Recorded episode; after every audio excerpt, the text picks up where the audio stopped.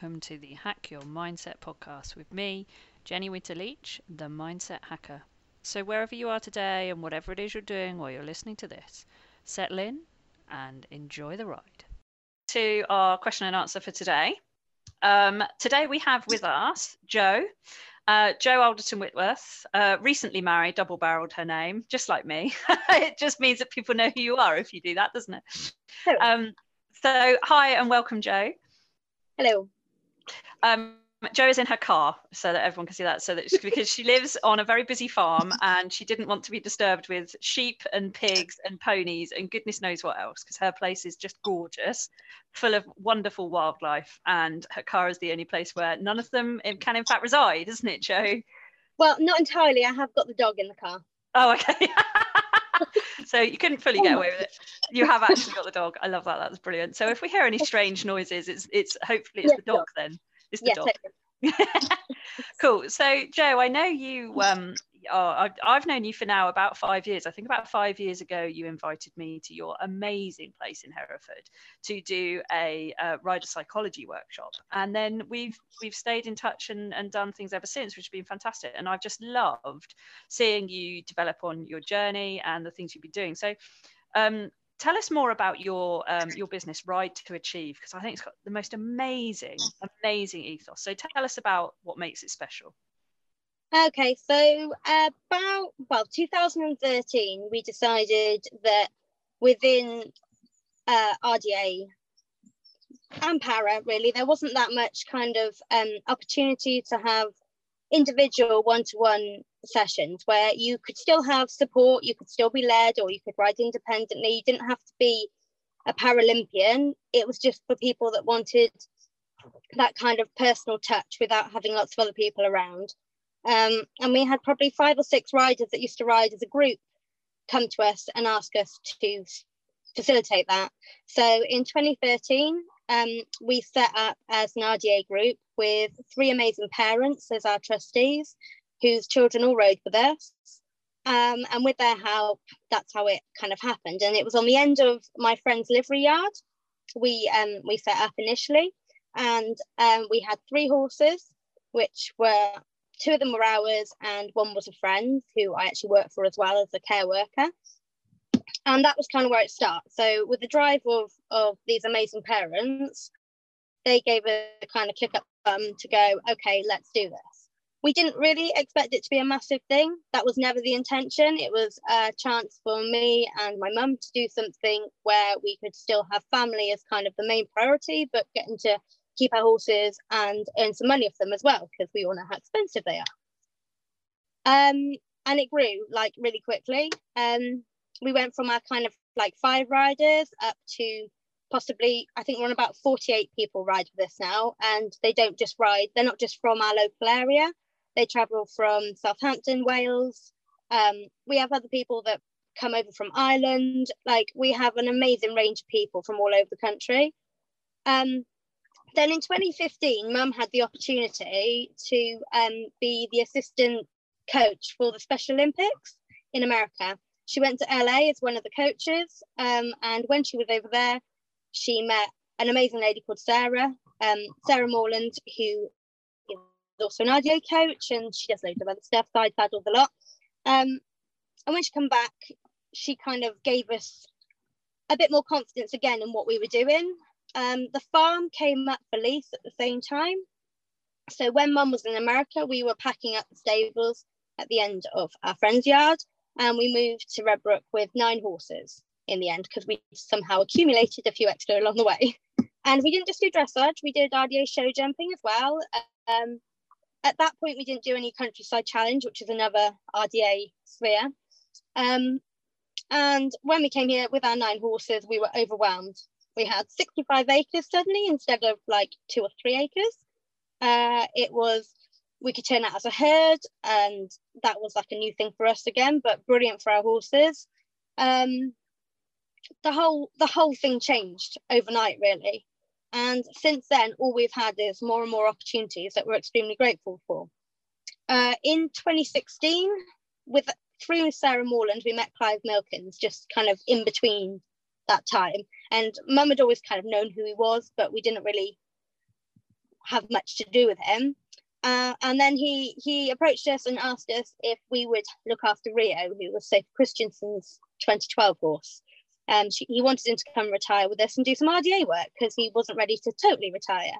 So he came to us in 2016, and kind of from then we've had Clive, and Clive has just presented me with opportunity, which I've been, well, I've not been stupid, and I've I've grasped it, and I, have loved it, and I've I've learned so much. I've met amazing people, had amazing experiences. I now get to go to international shows. This year I was meant to be traveling all around the world doing amazing stuff. My rider is longlisted for Tokyo. It's just insane how much can change from 2015 to now. Like, it's crazy. And the best thing is, with all that, we still got the same ethos. The ethos is the fact that we have our, our riders. It's about what they can do, and when we when we say what they can do, it means like what they're willing to push themselves to do. It's kind of tricky to say somebody can or can't do something because of their disability because nobody actually knows what the boundaries are with a disability. It's what the individual person you know feels that their boundaries are and we've got some amazing people that you wouldn't think would be able to do hardly anything that push boundaries constantly like they're insanely committed and their drive is is just admirable admirable. You know i haven't got half the drive that these riders have got. Um, and then kind of from that point with a nurturing of clive in the background it's made us be braver to push people further so you often get people turn up and say i want to be a paralympic rider doesn't everybody kind of thing um, but what i now have is with the kind of support of my team, I know when I can push and when not to push. Um, which whereas before I would have always played it safe because I'm a bit of a wimp myself. I don't like watching people fall off. It upsets me quite a lot. I get PTSD as much as a person, so it's fine, probably more so. So we try and kind of avoid things like that. But I've realized my strengths through exploring these these kind of things. Um, so yeah, really that's us. I mean, we live in an amazing place. We have amazing people around us, and it's still family. We don't do too much. Like, I wouldn't say we're a hardcore yard that works from like seven in the morning till nine o'clock at night. That isn't really us. We dip in and out. We do family stuff in between. I've got my daughter, my husband, mum and dad. My mum's partially sighted, so she's um, she well her sight's deteriorating each kind of year or month, whatever you want to see it as it goes anyway. And um, she gets to be here and part of what we're doing. She helps run the business or does the major of the paperwork and stuff, and I get to run the yard, which is I think the really cool way around because I don't like paperwork. um, and then I have some amazing girls that work for us and support us. So it is still all family based, and people that come and ride here just become an extension of our family. Um, and that's us really.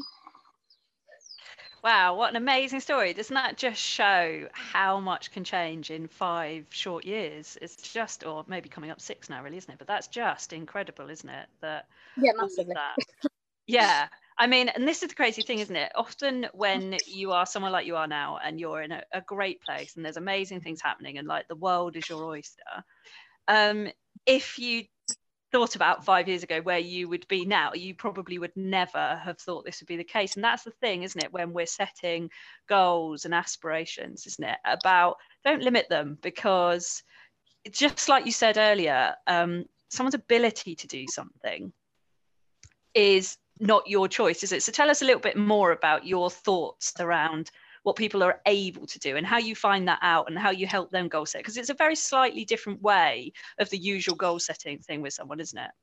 Yeah i think normally when you're goal setting you're looking at what you want to do and what your horse is capable of doing. And i think that like i said you can't really gauge that. That's really tricky because like if you were to look at some of our riders, so like Kirby, who's on um, our P3 pro, uh, the P3 program with BEF, she, if you were to look at her and ask her or ask doctors or anybody if she should be riding, she shouldn't be riding.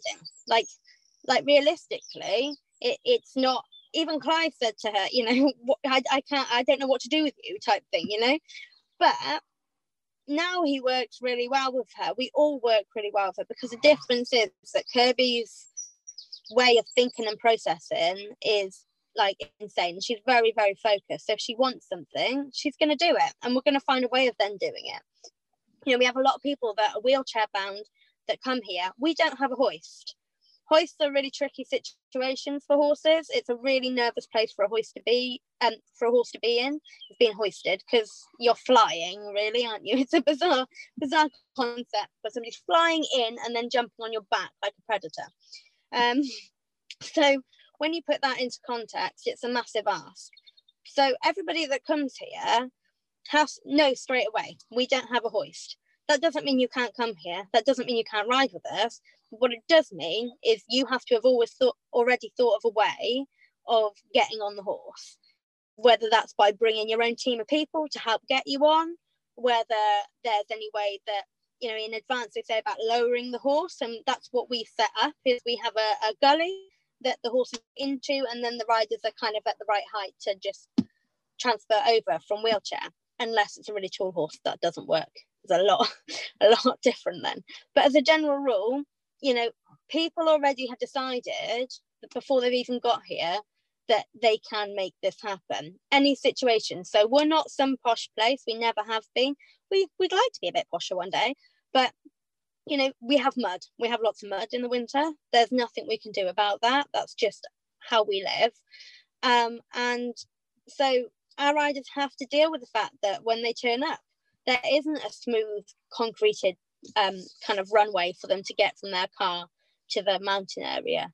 You know, it, it nothing is even on the yard. It's higgledy piggledy because it's an old yard that's had lots of bits added on at different points.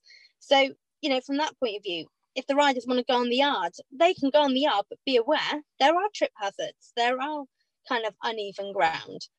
So I think already that gives people, you get a good gauge of a personality when they know all of that and still want to be here. Straight away to me, that shows me kind of where they're at with their mindset. And I think that is our main thing here is we work with a mindset which obviously has improved massively through your support. Um, i've learned so much more. Um, but it is the mindset because people are determined. They're getting on the horse. They haven't come here to watch somebody else get on the horse. They've come here to get on the horse no matter what. Um, which again shows their ability their ability to overcome what might be their disability um, without kind of I don't know. It, it's just inspirational uh, from that. So we have another girl that rides with us who's right who's she's producing her own movie at the moment called Dark Horse. Um, she's um, she's got a what a degenerative disease. She's only 19, possibly 20 now. Years have gone by, and she show jumps. She's always wanted, you know, to show jump again, and she'd always been told that she couldn't jump, that she wasn't allowed to go off the lead rein. So she'd started to ride again after her illness taken over, and then she rang us up, said, well, I'm actually really capable, but I just sometimes kind of like get exhausted and fall on the horse's neck. So our horses, nine times out of 10, will stop. If, if she kind of gets tired, they'll stop.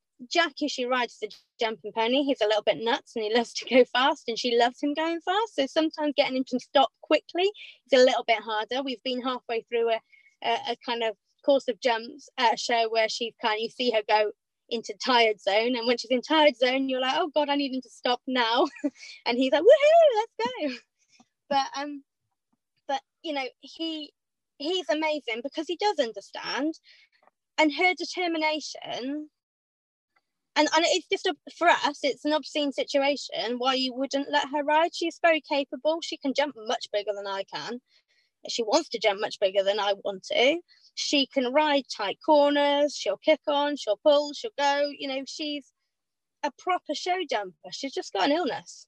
So I don't get why that means she has to go on lead rein. So our kind of thing is if a person's safe, then they ride independently. We might be near them. Um, our, all of our girls and guys, actually, we've got a few guys now that we've trained to help us and stuff are observant and they're, they're empathetic people. So they watch they watch situations and we don't let them get to a point where they go drastically wrong because like i say i can't deal with that. Um, but but they show us every day about the ability. And I mean, I'm pretty disabled in a lot of ways. Like I struggle to get out of bed in the morning. I have I've got nothing physically wrong with me. But you know, we all have issues. So it seems a bizarre thing that we're separated into these categories. Like we're a degree of disabled and not disabled. Well, actually, are we? there is a crossover. And the only difference is that when somebody becomes a para rider, it's because they want to be competitive. Like the moment somebody takes on board para with some kind of physical ailment, that's when they're taking control, saying, right now I'm ready to kick ass and I want to be competitive with this rather than just therapeutic riding, uh, which is just as valuable. I therapeutic ride still now. Like the other day, my hip was grumbling a little bit. I wasn't feeling that great. So I got on my horse and I walked it around for like 20 minutes.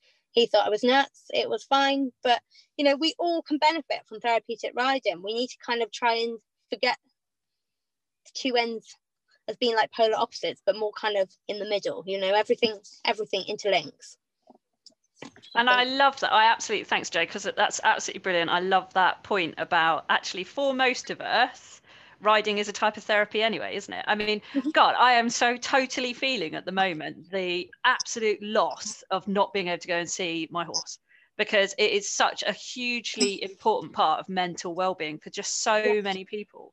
Um, and I'm, you know, luckily I know enough tools and techniques, and I've got enough amazing people around me to support me that when I go, oh, it's my pony, that you know it's okay and it's temporary, and I can kind of pull myself back out when I need to. But it is therapeutic, isn't it? And I I love the fact that you don't pigeonhole yourselves as para, RDA, disabled, whatever you want to call it. You just say it's just riding, and all we've got to do is work out what someone is willing motivated and capable of and we work with that. And i think that's a, such an amazing way of looking at it.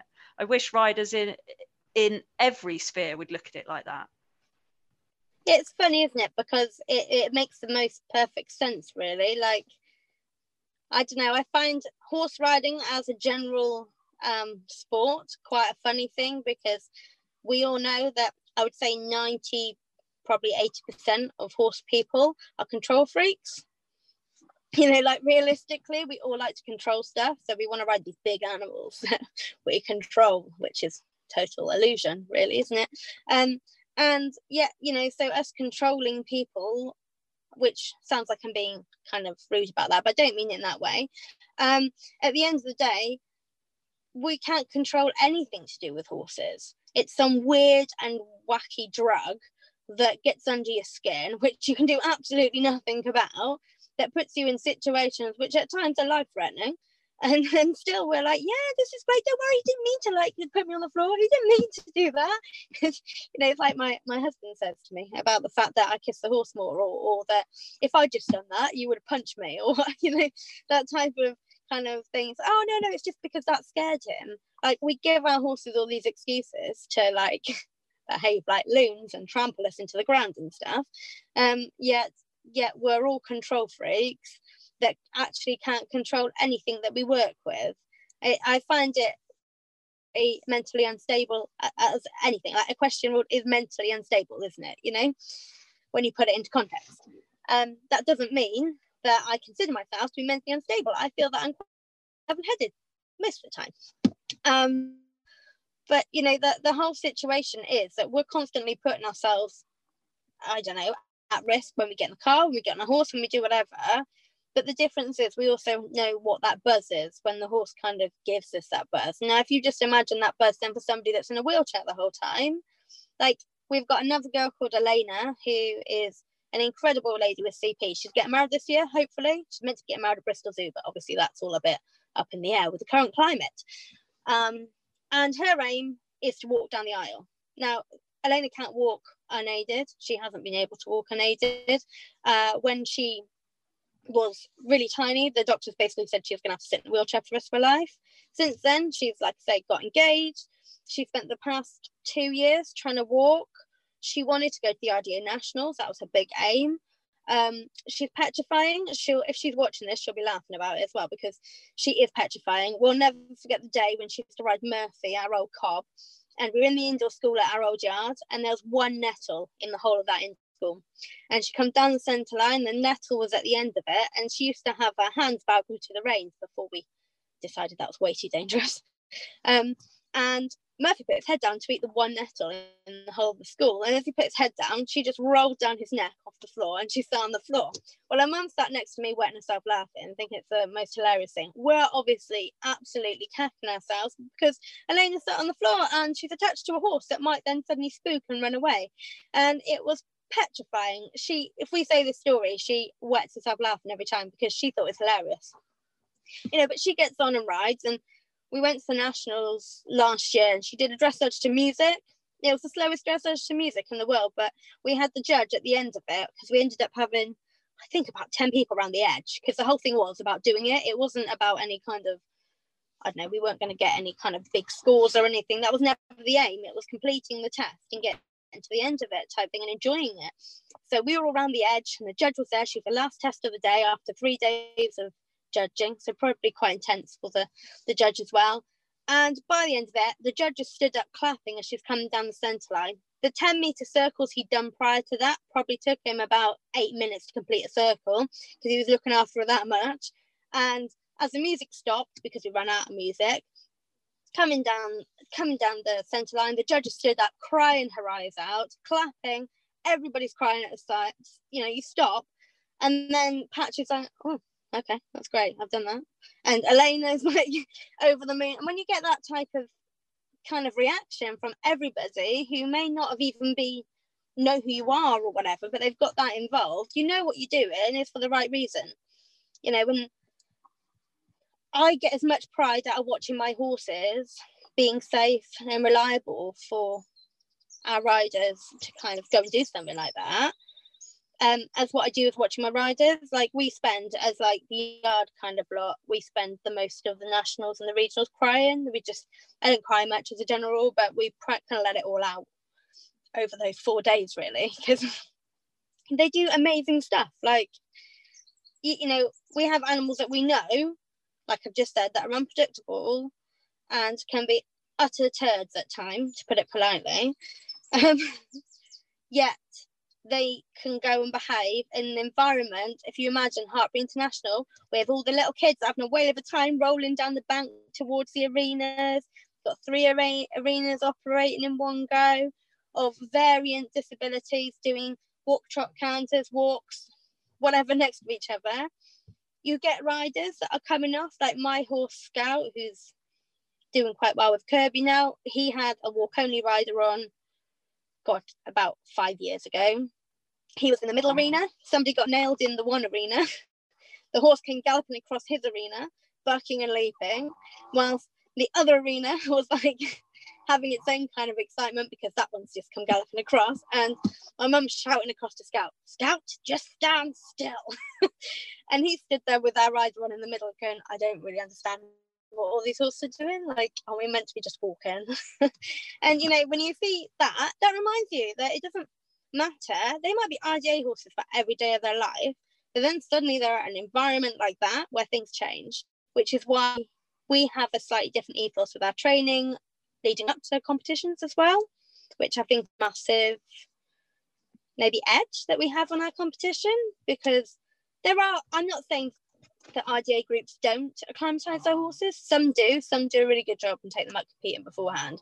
But some are lovely, lovely people that run it you know, as a, a kind of almost like a hobby or a, I don't know, some kind of, you know, volunteering kind of mingling and social event. And they have one or two schools that come, and then those people qualify to go to the regionals, and then they get to the nationals, and then suddenly little Ted, that's only ever walked on the lead rein and been in one one place in his life, then's expected to go to Hartpury International Arena and perform. like that like a real kind of ask on our equine partners. so I think for us, that has also been a massive um, important kind of part of our structure is that our horses are all totally prepared for this. Like my horses don't go out anywhere. If they if I don't think it's right, they won't go. And it's really harsh. Sometimes that means riders can't go. It's simple But if you if you were an owner and you only had one horse and it went lame, you wouldn't go to the show. Simple. Doesn't matter whether you got disability or not. That's just how it goes. So we try and keep that normality, I guess. Maybe. Maybe that's a word. Hate that word, but yeah. yeah. and I think that the key thing there is as well, isn't it, is that actually in our sport, yes, your horse is really important. Obviously, it's massively important to you, and they're also a team member, aren't they? So we, we keep talking yeah. about team and things, but you know, they are another athlete. They need to be willing and able to do the job that's required of them.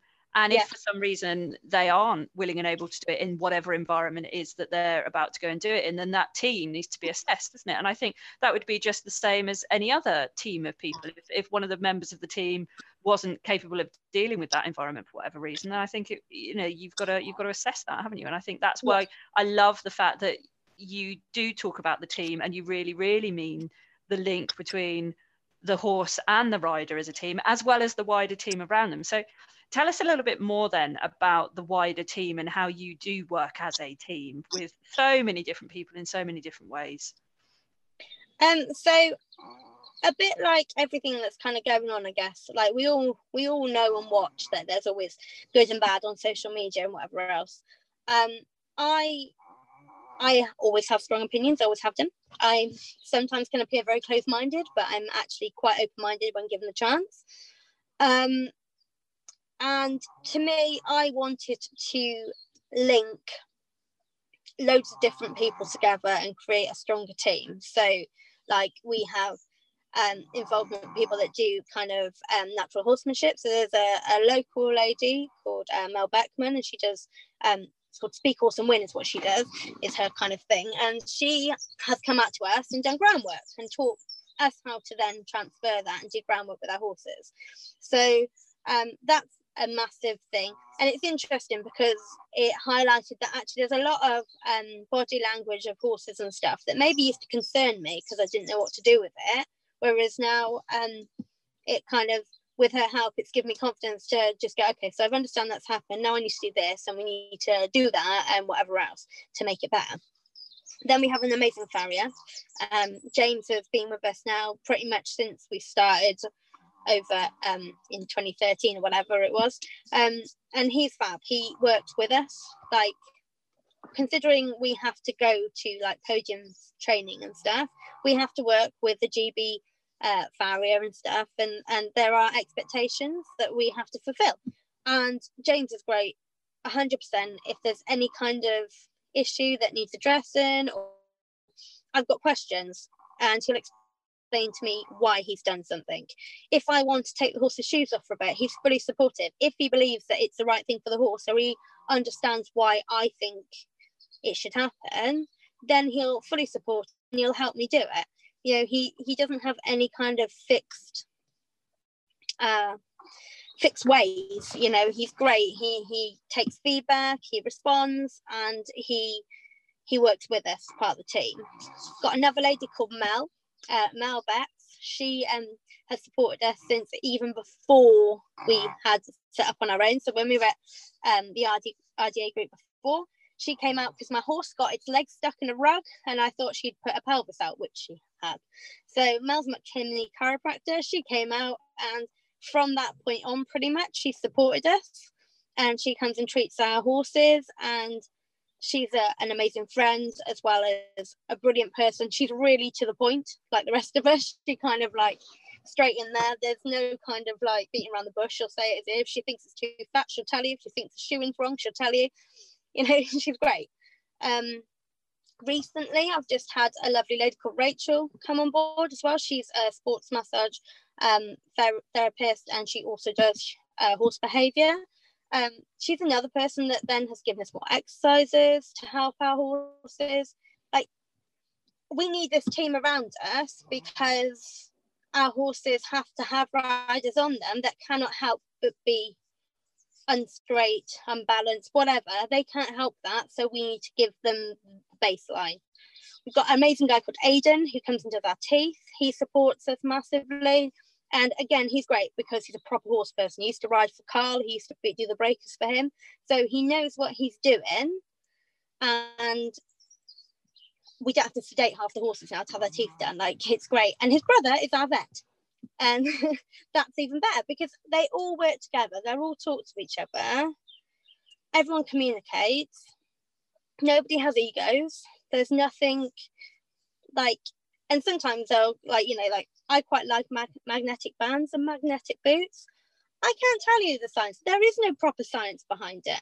But I can, all I can tell you is that two or three, possibly four now of our horses that have previously been lame for a very long time, with the help of the magnetic aids and our outer outer team, they are now sound. So for me, you know, it, it works, and and I think what's lovely, like I say, is I can say that, and I go, okay, but you know, there's no kind of judgment involved. And I really wanted it to be that we could show that just because we do RDA or para, or we're also riding school, so we do main school riding school as well. Whatever it is, I compete in dressage. You know, what whatever we're doing, we can work with all professionals from different things. My horse gets ridden by an eventer. My horse is bred to be a dressage horse. He is a dressage horse. We're trying to jump at the moment. Well, Richard's trying to jump him for me. He, well, not trying, he's doing.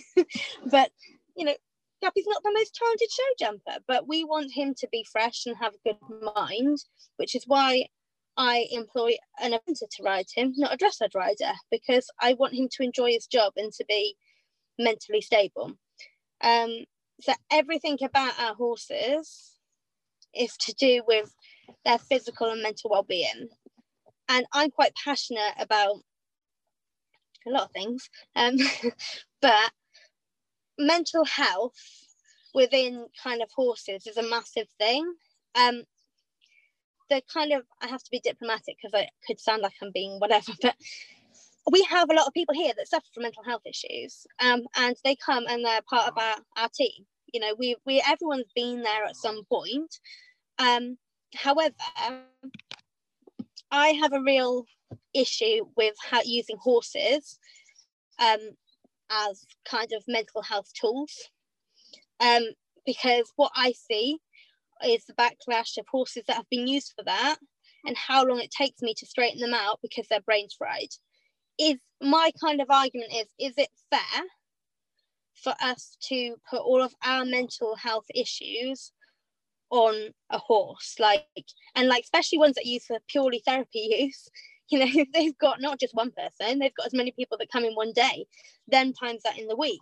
You know at what point do they get a break to um who, who do they go and cancel you know have cancel them. You know they, they just you know i have seen the difference on several occasions if not more than that where if you don't refresh the horse and give them something in between they will get into a massive massive rut. And i don't think it's fair for them to carry that baggage and I don't think we're right as human beings to decide that they can do that and then make money out of it. Um, really. Um, so that's kind of like my thing. And so we do lots of things with our horses that if they've had a bit of a rough time, um, because somebody is in a bad place, which they're allowed to be, they can still come and ride and it turns them around, it makes them feel better. But my job at the end of that is to make sure that my horse is then mentally happy and stable. So we will then go for I don't know, they'll go for a hack, they'll go for a canter, they'll go for a jump, they'll have really easy lessons for the rest of that week or totally different lessons. I will not have that same person riding the same horse over and over again because, again, not fair. And I have some horses that cannot deal with people with mental health issues. Uh, we have, we see the main thing that happens is head shaking. There's a lot of head shaking that is involved and from horses that don't normally head shake. When there's a lot of pressure um, from somebody that's suffering majorly from anxiety the horse will start head shaking. And i have to then change what we're doing. And we use different horse or we use different technique. Or we try and improve that person's mental well-being before they get on the horse. Like sometimes mental health isn't purely made by the horse or improved by the horse. It could be that they've actually just talked to someone. Like we do a lot of counselling here, and we're happy to do that because I'd much prefer to get it all out of the way before they get on the horse and then have a lovely ride and the whole experience has been great than having to have a ride where they're feeling really crappy and it's transferred onto the horse or it just doesn't give them a good experience. So we invite people to come and stay here for longer. They can come early. We'll make time for them. There's enough of us here to sit down and talk. And you can tell if somebody's in a bad place when they get out of the car. It's our job to sort that as well, which again, didn't really anticipate that setting up a riding school. Uh, but it's important for everybody that's involved. So that's where our team kind of extends. We also have people that part of our team that volunteer that either have experience from themselves or family members or work placements or whatever, where they have experience in counselling or or or just being a friend, someone to talk to, you know, and and they can then transfer their skills into our environment and they gain off having I don't know, an amazing feeling that they've helped somebody still. I think that's the main thing is that everybody comes to ride a horse with us to have a good experience and to have honesty. Like I'm pretty honest with my riders, for good and for bad. um, so yeah. So tell us then, and I love the fact that actually you consider the mental health of the horse as well. I think that's sometimes overlooked um, inadvertently. Sometimes I wouldn't say it's necessarily deliberate. I think people just don't get it sometimes. Um, and I love the fact that you support the horses and you are at least aware of that. Like, you know, we, at least if we're aware of something, it doesn't mean that the issue's not there, but we are then supporting the horse in whatever they need afterwards to be able to do the job they've got to do, just like humans, isn't it? It's not a case of you never have to do a job because you do. It's more like how do you support yourself? How do you become resilient? How do you have a great mindset? to overcome those challenges and it's the same with our, those the horses so let, let's talk a little bit then about how you deal with the mental aspect of you know what you do and the journey it maybe even you've been on around that kind of stuff and and how you kind of deal with the human element of it or deal with you know what i mean? Support nurture. Um it's funny really isn't it? Because like i've kind of said i'm not um i'm not really good with like physical contact. I don't like to hug that much. Uh, i'm getting better at that because um my daughter goes to a really huggy school um, where the parents are really huggy and lovely. So um, that is helping me a little bit there. Um, but neither me or mum are like that. Um, and people, if you were like, I've been living really quite happily with my five other people for the past three, almost four weeks now, with no real issue with that. Um, so I, I can be very happy in my own environment but I do like people as well. I like socializing. I'm a big party person. I love partying. Um, and so my kind of personality traits, sometimes I'm like full to the brim.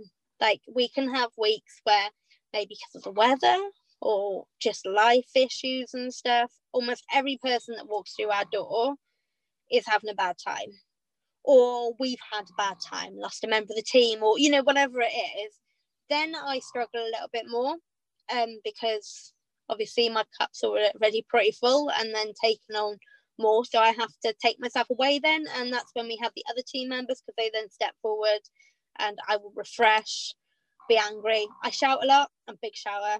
Um, normally, if I've had a shout, I'm normally better. And then I can kind of move on a little bit from it. Um, so I have to make sure that I'm in the right place. And sometimes I'll just go, do you know what, I can't I can't do this today. I'm really sorry, but I can't. And that's what I've um, learned in the past kind of two years of working with yourself is knowing when I when my cup's full rather than just go around really aggy for like two weeks and taking it out on everybody else around me. Um, now I snap at somebody and then I'm over it, and then I've moved on, and everyone knows that it wasn't personal, um, or very rarely is it personal, and then we're okay um, I think that it's really important to make sure that you have that time, that that space to be able to help our clients because part of what they pay for or the extra bit of having that personal kind of experience is that we are there for them. Um, and you know, I think we all have mental health issues through one shape, form, or description um, and we all need to learn how to support them or how we can get others to support you through it or whatever. Um, so I obviously when I came across you was because I'm scared. um, and I'm anxious and I've got all these amazing words that are so passionate and I can keep telling it's because I'm a wimp or whatever else. Do you know what? I never I, I've never considered myself to be anything other than a bit of a wimp. Like, but I've always gotten stuff. I've always ridden. I've jumped to 120s. I've done pony club eventing. I've dressaged. I've represented my country on like three occasions. I've done loads of stuff with my life. Um, even as a scared person, and like I will still call myself a scared person. But also, what I've changed is that I can be scared in a situation rather than I'm a nervous person or whatever else. So I've changed my language now in the past kind of two years. Um, with the opportunities that have been given to me, it has shown me ways in which language affects my life. So, like with my daughter, she's petrified. She got nailed good and proper the other week by a pony that I've spent four years nurturing. It used to bolt, and it's not done any and it's been really, really good. And we got to the point where everybody was starting to trust him a bit. And then the other day in the school on the lead rein with somebody else, she was working with a friend, and he bolted with her, and he bolted like nasty, and he nailed her really nastily. Now, the difference in parenting with all of us, I think everything's bespoke, isn't it? Like you do it your own way. Like there's no rule in parenting. I am not going to, I don't care what anyone tells me, going to tell my daughter who's lay on the floor petrified to get back up and get on that pony. That's not what I'm going to do. That's what used to how I was brought up, how we were all brought up, really, because that was the the old school way. But I'm never going to do that. That is not my style of parenting. So she didn't have to get on it. I got on it, which was really good. It made me brave. but I got on the bolter and I got bolted with and told it off, and then we were all happy and whatever else. And now he's gone to just be a field companion. He's gone to my friends because he crossed a line which he hadn't crossed for many years. And I personally haven't got the mind that could sell him to somebody else. Because one, he doesn't deserve to be passed from pillar to post because I still like the pony. I used to love the pony, but you know, it you know he's still a, a, a, thinking being and for whatever reason that day he had to bolt and i can't sell a horse knowing that it has the ability to do that so he's gone to a friend and he's a lawnmower now. And it's fine. He's a section A. He can be a lawnmower. He's very useful at that and he enjoys that. He, he hasn't lost out by by doing that. Um, so, you know, for me, I haven't forced her. When she said she never wanted to ride again, that's fine. Don't ride again. That's not that's not a big issue. Since homeschooling has been introduced, obviously we have to do horses. Like that is part of it, unfortunately. You can't escape horses when your mother runs the yard. Um, and your grandmother and everybody around. so um she started to help us and her little pony who she who's very safe, he's very slow. She has fallen off him, but not in the same way, and has got straight back on him because it was different. Um, she started to lead him around. She's been doing his rug. She learned to lunge him the other day. Um, she's been much more involved and wanting to be involved and to do all things that she's never had any interested interest in before. And then she led one of our RDA horses in the other day. It's got big feet, and he's a slow, miserable. He is. He's always got his ears back. He's right, right miserable. Hates adults doesn't mind children. He can deal with children, but doesn't really like people that much. Doesn't like other horses at all.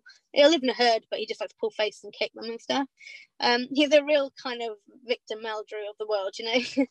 and he came in, and Faith said the day afterwards, she said, "Can I ride Chunk?" And yes was the answer because she asked for that, and she got on. She had a panic attack when she got on but I know Chunky ain't gonna move nowhere. So she can sit on him and have a panic attack. She can do whatever. We can use diversion techniques. We can we can look at different things. And we went on a nature walk, sat on a pony, and before you know it, we're walking down the driveway. And so by kind of my own experiences of being petrified, and I can still get on and be absolutely petrified. I have the most amazingly talented horse. He is insanely talented. He's 18 hands, which is way bigger than I ever wanted. Um, he's the most loving, kind person, but he is still a youngster. And sometimes I feel really safe on him, and other times he scares the crap out of me. Um, and when he scares the crap out of me, I just want to get off. Um, I don't always get off. I used to every time I get off. um, but I can now kind of talk myself through. And also the people around me start to know distraction techniques it's only sat on him and I don't know really. He's not feeling like it. want to be sat on him right now that I get off him. The rest of the time, I can ride him to school sometimes. You know, mental well-being again comes back into it, and I know where he's at mentally, and I know where I'm at, and I can't combine the two always. Sometimes it just doesn't work. It doesn't matter what day it is. If I'm not in the right place, or if I've been taking everybody's baggage on, then sometimes that sends me over the edge, and I have to now be respectful of that. That actually, my business isn't about me my business about the business and everybody else around us. And sometimes that has to be that my hopes and ambitions go on the back burner. Um, but that's fine. I, I, I'm not overworking him. He's probably going to hit Grand Prix at 20. It's fine. I can live with that. I'll be like, I don't know, kind of like almost 40 then, maybe over 40 then. it's fine. You know, people do start riding they're in their 50s. It's not an issue. And that has been the biggest thing in this past two years. I've taken time frames away and I'm much happier for it. And I'm surrounded by people that timeframes, who cares? And I think that's another trait to the people that come here is people have to be aware of time and enjoy time. If they want something done tomorrow, we ain't the right place for you. We never will be because that's not how we work. It might happen tomorrow. I'm not saying that if they're ready and everything falls into place that it won't happen tomorrow, but I'm not ever going to put pressure on because somebody's told me I have to. Um, I'm not very good with being told stuff. Um, so that brings me nicely onto um, my question about you. You've, like you say, over the last few years of working together, you've had a real shift change in your sort of identity of who you are and what you're about, haven't you? And that has really made a difference to the way that you have been happy about situations choices decisions goals and things like that. So tell us just a little bit about obviously when you came to me yeah you were you were scared and frightened of riding and bits and that's how we were we started working together. But actually that that's just so irrelevant now isn't it? Like there's a completely different mindset now from you as to what what it's yeah. all about. I think um the big change has been um by seeing the bigger picture and understanding like like I say by by that I suppose it started off with the teamwork, and I thought that I thought that I in teamwork was me. Um, um, and I think that when we first started out, I thought that everything had to be based on my on my sales pitch. That the business was on my my sales pitch, what I've achieved, and what I need to do. And because I'm too much of a wimp and I can't ride my horse at Grand Prix, uh, I'm not going to get any business, and I'm not professional because of that, and whatever else um, what I've realised actually, with a lot with the support of yourself and with Clive, massively, he's been a huge, huge positive effect on my life. Um, is that actually I'm pretty good at what I do. Um, and I think that's been a bit of a wake up call for me. Is that actually I, I kind of know what I'm talking about, and my gut feeling as we discussed the other day, isn't actually just my gut feeling, it's my internal risk assessments and um, the fact that I'm compiling my knowledge to make a decision and whether that's on a horse's lameness or whether it's something that can be fixed, not fixed, how we're going to fix it, what my what my structure or my kind of process is. Um, I found my identity much more. I am a para groom, an international para groom. I can plait to a high standard and turn my horses out very well. I can't plait tail, hands up, can't do that. Really crappy at that. So if somebody wants to employ me and wants tail plaited, might be a deal breaker, but I'm okay with that. I can live with that. I'm happy to go somewhere and somebody go, do you know what? I don't know what you do. I'll walk away from it. Um, I only work with people that want me to work with them. I don't need to sell myself. You either buy into what we do and who we are and who I am. Um, and if you don't, that's fine. Like I, you know, I don't, I don't have any aspiration to change myself and be making everyone happy. And I tried that for years. Like that was my biggest problem is trying to make everybody happy all the time and making everyone miserable in the process, always being miserable myself. Whereas this kind of past year and a half, I've got people that want to be with us. And if you want to be with us, then we can't be that bad people. And what we're doing can't be that bad a job, actually. And then when you put yeah, we don't always get results. You go to a show, not everybody wins. That's fine. That's that's to me, tra- like a lot of people, you know, a competition is just another training gauge. It's working out what you need to improve on. It's somebody's opinion, and you are sometimes you respect that opinion sometimes you don't sometimes you walk away and go Meh, i don't really like them anyway it's not about that. You go to a show or i go to a show either as a rider or, or uh, a groom to support somebody to see how they're going and how they are in a different environment. I get to groom for the most amazing lady. Uh, lucinda is incredible. And what i really like about what i do is i groom for an irish rider. I have a GB squad member based on my yard, who I also groom for. I really like the fact that I sometimes groom for two people in the same grade. Like, I don't have any kind of, I help Sophie. So she's a grade one rider. Obviously, everyone knows Sophie. Don't know why I have to explain myself.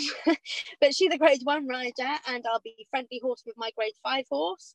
And I'll go and stand in the arena with her, and I'll do that for anybody. Like, if I have the time, I will always help people out. We were at the Winters couple of weeks back, well, months now, and I was meant to go out with my rider on with my horse, and through a whole sorry, my dog is now snoring. Um, pickle. Um, so now with all of my um preparation and stuff, unfortunately, a couple of our horses got into the uh far uh the gamekeeper's grain, got really ill. We lost one of them to acute laminitis, and um, my horse was one of them who was poorly for a couple of days. So we decided to take the pressure off completely. Kirby said, I don't want to go to the winters with him unprepared. It's not fair on him or me. So we all decided that was the end of it. But I'd kind of told the family that we were going on a fun family holiday to the winters. So we are still going to go. I booked my hotel room. We had the flooding leading up. We couldn't get out of the end of the drive for the first two or three days. So I was like, oh, I'm not going to be able to go now and am I being stupid pushing to do it? Um, and then literally uh, during that time, Clive rang me and said there was a lady that was going up. She hadn't got anyone to groom for. If I didn't help her, she couldn't go basically. So I went up there and met her, which was petrifying because I hate meeting new people, new environments, scare the crap out of me. And I spent I don't know how long shit myself about it all. got up there, she was lovely. Uh, our horse was really lovely. And um, whilst I was there, she's a grade two rider, so I groomed for her. Then I also groomed for, well, plaited up for grade four rider. Um, and it, I just like the fact that I'm not stuck to one person. I'm never be that. Like I'm never that person that you're gonna just put in a box and I'm gonna be, oh well, I don't like that person because they're doing that or they're my competition. That's not me. Um, and that will never be me. At the end of the day, somebody needs my help. Poor man. There was a poor man up there who had a man that had had a groom the past two days, I think, before. And then for some reason, this chap couldn't come and help him. And he had Parkinson's. And um, one of his plaits had come out. And he literally spent like the past hour trying to get this band on this plait. And I was walking by, he's like, Could you just put this plait band on for me? Like, I've been trying for ages and I can't get it on. Now I can plait with thread beautifully, but I cannot plait with bands. So I was like, oh my god, I can't do this. But I put it on for him, and he was really pleased with it. I thought it looked terrible, but he was really pleased that at least he had bands in. And I I want my identity to be that I will people. Um, don't get me wrong, you kind of tread on my toes and are nasty to me, then I'm not very good at getting over that. But I'm a Taurus, it's kind of in my like whatever. but I will always go out my way to help somebody. It doesn't matter what their background, who they work for, who whatever. Like I just think that we have to be kind to each other, and I see no reason not to be honest. Like if I have something negative to say, I don't say it to that person because I don't want to upset them. But if they wanted to hear what I had to say, then I would still tell them because that's my opinion and it's only my opinion. Like my opinion is never meant to hurt people or upset people. It's because sometimes I can be a bit autistic in my tendencies and just blurt something out and then go, oh, God, sorry, I, have upset them. And you look, you look at your facial expression, going, oh my God, I'm so sorry. Um, because I don't like to upset people, but I do like to be honest with people. And I will also go, oh, look, I was really honest and I said that to you. But actually, in hindsight, I've just seen what you've done. And I've come out the other side and I can see, understand why you've done that now. So I've reevaluated my opinion. So yeah, that's about it really. cool. No, and I think that's great. You know, when you get a real sense of who you are and you're very strong and to your own values and, and you you really kind of stay true to that it doesn't mean that you're a people pleaser like you don't have to go around hoping everybody likes you um, because there are just some people that aren't going to no matter how much you try there are just some people that are not going to like you and that's fine as long as you're not like a complete bitch and like deliberately horrible to anyone like it just is it is what it is and that's okay you know like if everyone liked each other uh, the world would be a really boring place. I mean it's not to say we need to be nasty to each other by any means but like we all get we've all got different friends we we all like different people different things we're all really varied and i think that's that's the joy of it isn't it? That it, when yeah. you are you know i mean i get people coming to me and say i really like you because you're straight talking um, but i still sense that you really care and it's like mm, yep yep that's true. You know i'm not going to say what you, what you want to hear. What's the point in that? Like if you're going to come to me then i'm going to say what i think and it's the same with you isn't it? You're an expert in what you do. Like someone comes to you and asks for your advice you're going to give it to them because they've asked for it you know? Um, it may not be what they want to hear but sometimes people don't want to hear it do they? Because like that's the reason why they're not progressing or what have you and they've got to face that sometimes. Anyway just really quickly to finish up literally like three minutes. What would be mm-hmm. your advice to someone if um because you get this all the time don't you? You get people that say oh i've got a problem with my leg problem with my hands i've got arthritis i've got issues with this that and the other i've got an issue um, but i'm not a para rider um, i'm not an rda rider. But actually they want to be able to go and do things compete and they find it very difficult sometimes in a level playing field against able riders, if we want to call it that way. What would you give your advice? What would it be if someone was interested in getting involved somehow and and, and actually being competitive with things that might hold them back a little bit? Um, I think the bottom line is is that um, if you're doing something where you're being physically limited, then you've got to at least explore the potential of whether or not that makes you a para rider. Now, just because you're a para rider doesn't actually mean that you necessarily would be any better. Like it, you, it, it might not change things massively. It might be that it's actually more like, like para is brutal. Like it's really competitive. So, you know, you're putting yourself into um a bit more of a minority than obviously you would mainstream dressage like with BD and stuff. But but but with para, everybody that's there is really really committed and determined. So, if you want to be a para rider, then you've got to be mentally committed to that fact that I am now a para rider and that's your identity. You obviously need to go down the route of your gradings and everything else to make sure that the, the graders believe that you are a para rider because you know they have a structure that they have to adhere to. And if you don't into that, then that's just simple. But my bottom line would be that you have to explore it. Don't just decide like that because it's para you can't do it.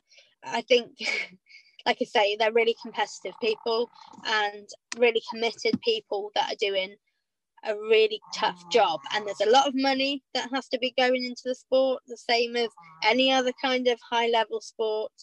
Um, there are there are schemes that you can be involved in but you have to prove yourself first. And most people start with rda and with the rda groups you need to find the right one for you you know that's really important. Um, and a lot of RDA groups do now do one-to-one sessions. So there's no point just kind of thinking you can't just explore it. I mean ask questions.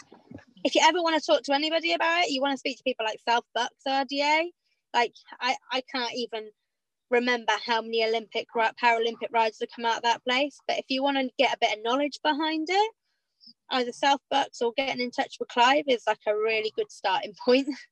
Um, but yeah, or rest you could ask us. We know a little bit. Which was my next question. So, if people are interested in it um, and they want to find out more, how do they perhaps get in touch with you or ask a question, or you can signpost them to another place? How, how what's the best way? Have you got a Facebook page, website, email, Instagram? yeah, the, the, be- the best way to contact me is normally on Facebook because, as my husband says, I'm always on it. Um, so I think your best kind of route, usually, if you contact us on either to Achieve or Redbrook Farm Hereford as our Facebook, or find me and uh, mail, you know, kind of send me a message directly.